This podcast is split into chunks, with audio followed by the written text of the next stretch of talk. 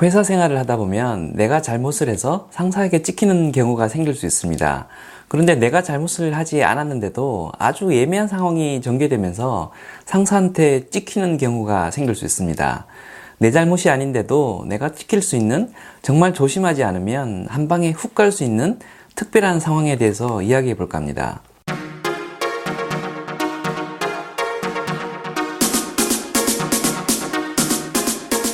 안녕하세요. 커넥팅다 TV의 장프로입니다.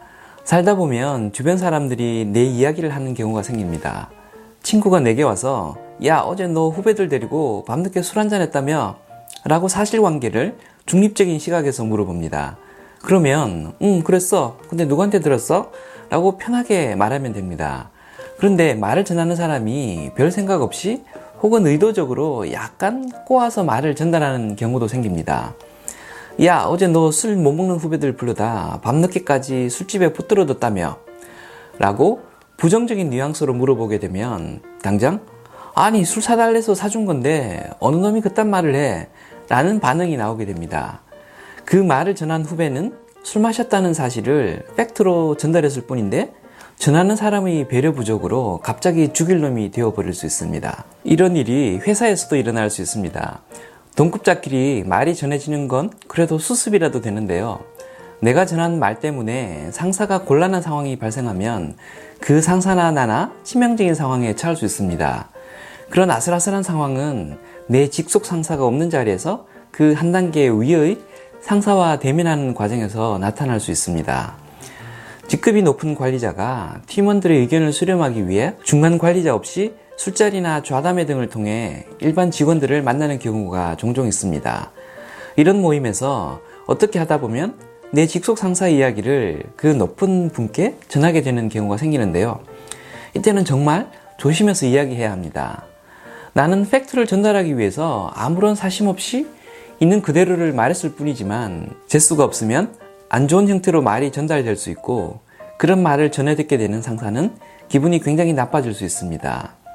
어떤 녀석이 그 말을 했는지 알고 싶고 알게 되면 어떤 형태로든 응징을 하고 싶어질 수밖에 없습니다. 이건 훌륭한 인품을 가진 리더라도 예외가 없습니다. 내가 악담을 한 거면 나중에 욕을 먹어도 덜 억울할 수 있는, 있는데요.